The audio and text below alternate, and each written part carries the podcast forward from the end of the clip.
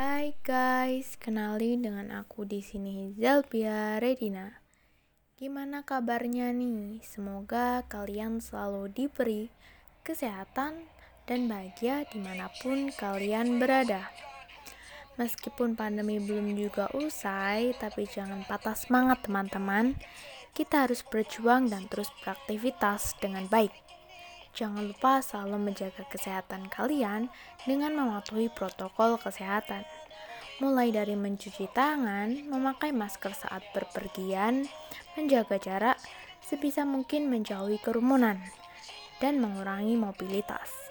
Oh iya, satu lagi.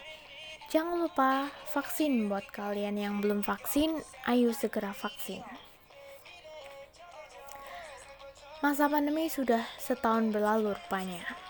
Dari aku dulu yang masih duduk di kelas 11 SMA sampai sekarang aku udah kuliah semester 1 nih.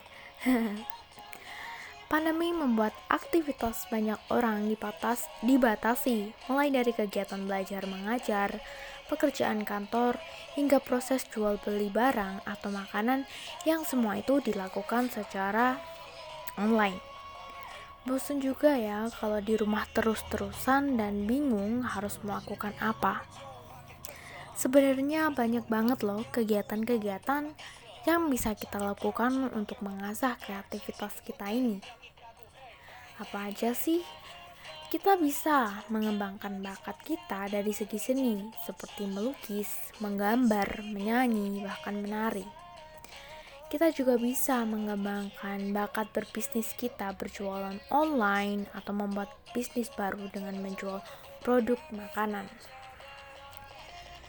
Yang suka makan yang suka masak juga, yang suka masak juga ini juga bisa kalian membuat resep masakan baru dan kalian juga bisa mempublish resep kalian di website seperti itu. Aku juga ada kegiatan agar aku tetap produktif di masa pandemi itu gambar. Karena aku orangnya tuh suka gambar banget, jadi apa pun yang menurut aku menarik itu pasti aku gambar.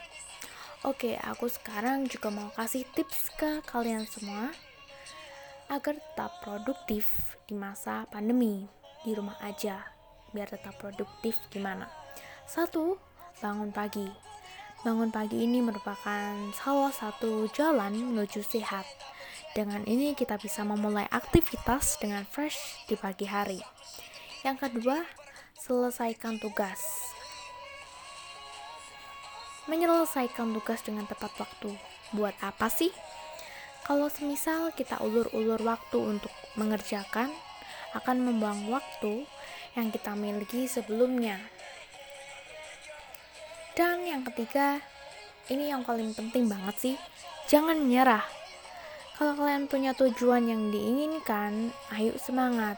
Apakah kita bisa mencapai tujuan yang kita inginkan kalau kita menyerah? Tidak kan? Oke, mungkin itu aja sih yang bisa aku sampaikan pada podcast kali ini. Semoga di masa pandemi ini kalian bisa lebih produktif lagi untuk menghasilkan sesuatu yang bermanfaat. Oke, okay, bye bye guys. See you next time.